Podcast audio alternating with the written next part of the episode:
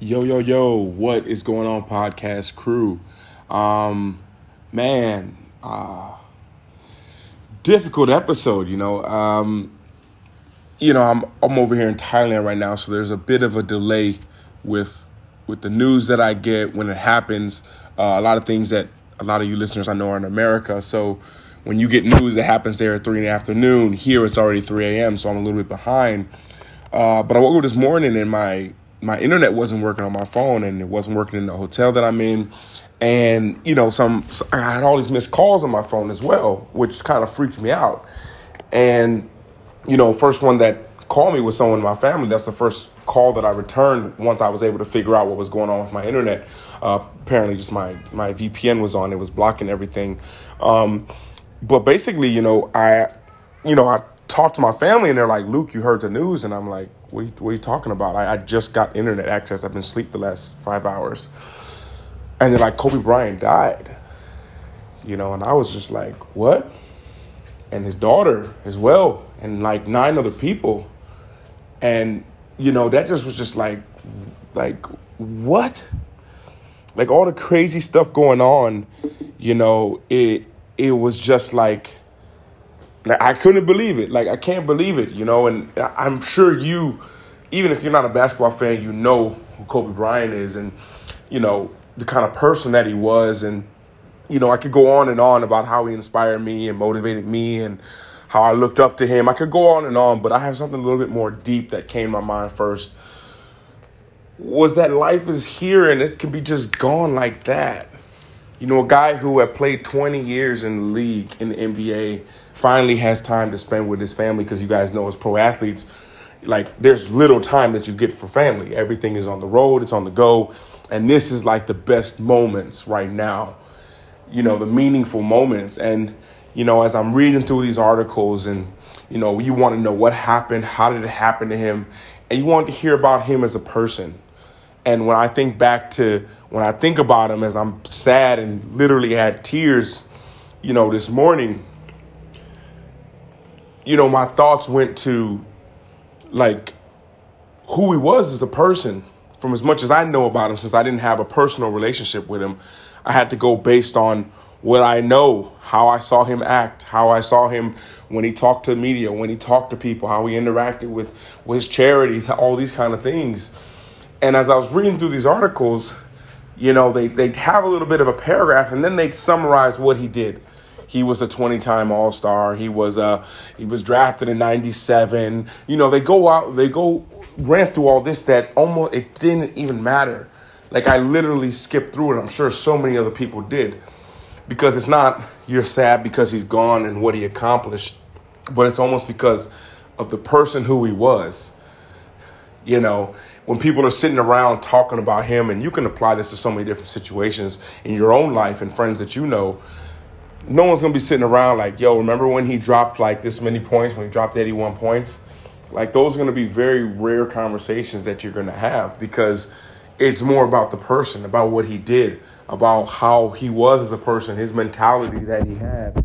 These are the things that come to people's mind. And it's just a wake up call to really live your life. Like live your life. Do the things that you want to do do as I've made episodes about this in the past, probably about 200 episodes ago. Do something that's a funeral worthy, that would go on your funeral worthy highlight tape. Meaning, when it's all over and people are talking about you, reading your eulogy, what do you want people to say about you? And what would you want them to say that you accomplished?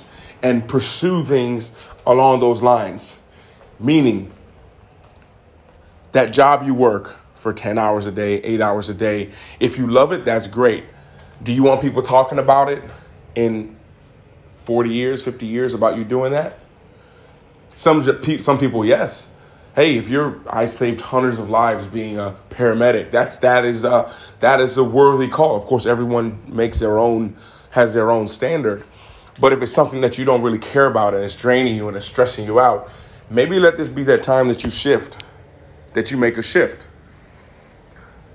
Maybe it's not, oh, I, I should, I, I need to do more things that I would want people to talk about, you know, because most of us, a lot of us, for me, I take myself, like, at my eulogy, you don't have to say, I mean, of course, maybe say, oh, yeah, he played 11 years pro overseas. That's cool.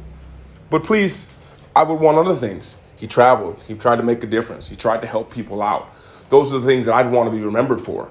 Not being a guy who came from nothing and played here. Of course, that story can be motivating, but that's not necessarily what I want taking up the most time in my eulogy and my funeral. You know, so it's it's just a it's it's something to really think about that you know that anything can happen at any time. We see you see all this craziness that's happening in the world right now. Like it's just getting crazy. Random random things are happening so bad and you know, we're just like that's not possible. How did that happen? Like things that shouldn't happen are just happening and it's just like to be on alert, to be ready, to do do the things. Now is, the, now is the time to live your life. Now is the time to do the things that you were scared to do before. But when you, one thing I always remind myself, and I almost got a tattoo of this the other day, I just ran out of time. It's it's literally memento mori. Memento mori, which is which is Latin for remember your death. Because it's something that is very powerful and it will motivate you when you understand almost your own mortality that not only it can happen at any time that that you know it, it, it can literally that it can literally motivate you every second because you're like this could be the last one. So is there going to be something that i'm like i should have did this. I should have put this out there. I should have you know and we live in a society where it's possible you can put something out there that sparks something that just takes off worldwide you know, before it was hard. It was word of mouth. So if people don't talk about this while I'm alive, then when I'm gone, it's just over. Now we live in a world where you can post something, you can be gone, and 20 years from now, someone can read that, be inspired, and go out there and pursue pursue their dream and be motivated by what you talked about. Happens all the time. Kobe Bryant was a perfect example. You know, so I think that there there's a there's a fine line, a very fine line between between living a life that you want to remember and living a life that you want other people to remember. Like, and to make sure that you're doing things that are worthy of, of being talked about when you're gone. You know, doing the things that, oh, regardless of whether it is, you could be someone who wanted to, to pick rice and pick fruits from a farm. But if that's what you wanted to do, it's not, oh, he was a rice picker. No, he was someone, she was someone who pursued their dream that that's that's something that's worthy. Like I say, everyone has their own standard, but that for me is something that's worthy. Living life on your own terms, not being scared to do the things that you want to do, to do the things that you want to be remembered. And you know, as I'm here, I'm kind of in just my hotel room pacing back and forth, thinking, trying to process this whole thing. You know, the one thing that I take away from this is, you know, life is crazy. You know, there's a lot of stuff going on you know, someone, I get a lot of messages lately because I'm in Thailand at the moment um, and I've actually moved on um, throughout here in Asia. And people are like, Luke, be careful of this virus. Luke, be careful of this. Luke, be careful. I hear this is going on. Be careful eating the meat. Be careful of this. And, you know, I just wrote them back and I said, thank you so much. One person, I got the, a lot of messages, but I wrote back one person in particular. And I said, you know, everything is a risk. Every single thing is a risk regardless of whether you look at it as a risk or not, because you've become so complacent in doing it, you don't realize it.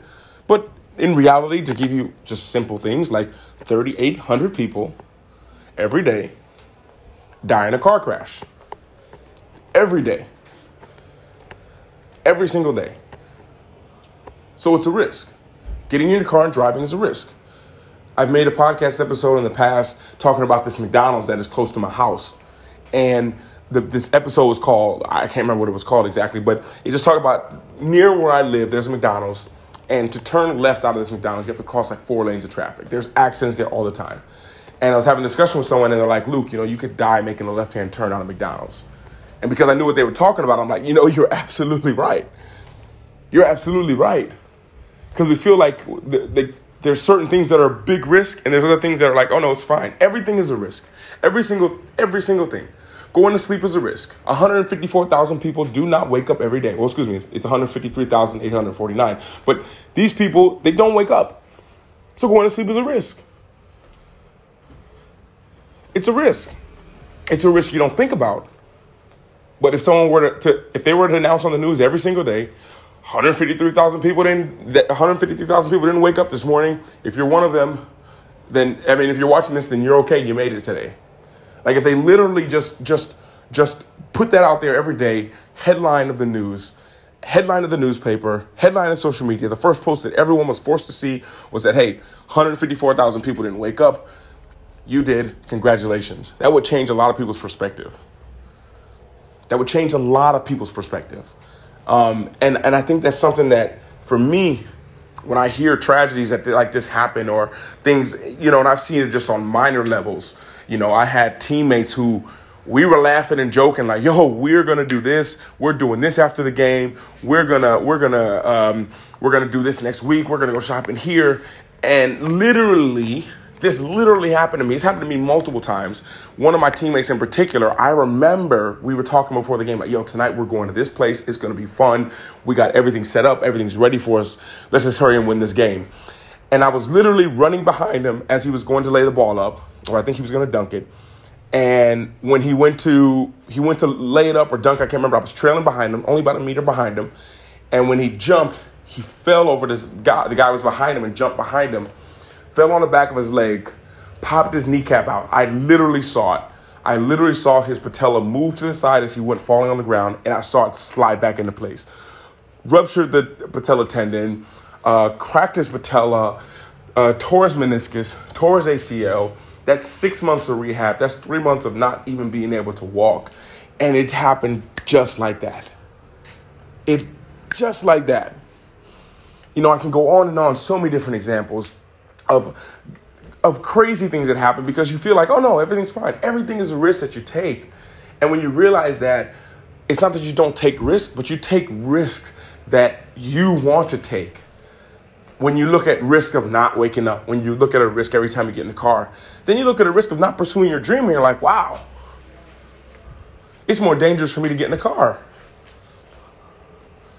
You know, whenever, like I say, you know, to wrap this up, you know, whenever tragedy and things like that happen, you know, I try to, it's really hard to deal with. I need time to myself.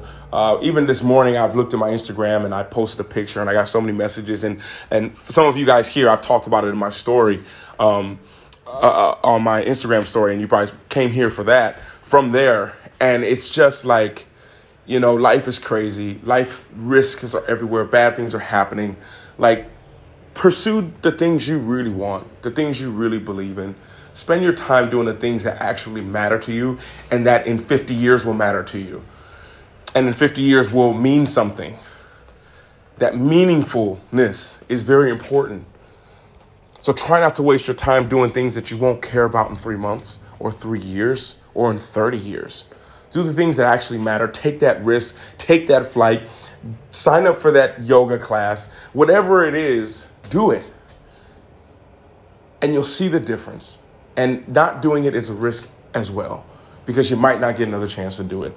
And I want to thank you guys so much. If you come over here from Instagram, thank you so much. Uh, podcasts are here all the time. I'm trying to get them up, get back to daily soon. I've uh, been working on a lot of projects, but you know, this one was uh, impromptu. I just, I'm still shocked, and I just had to, had to say something about this. But um, yeah, just want to say, you know, life is crazy. You know, live the life, do the things you want to. And uh, yeah, and if I can ever help you out, you always know, reach out to me on Instagram at Luke Life Charms or send me an email at lukelifecharms at gmail.com. And on that note, this is Luke from Luke Life Charms. Over and out.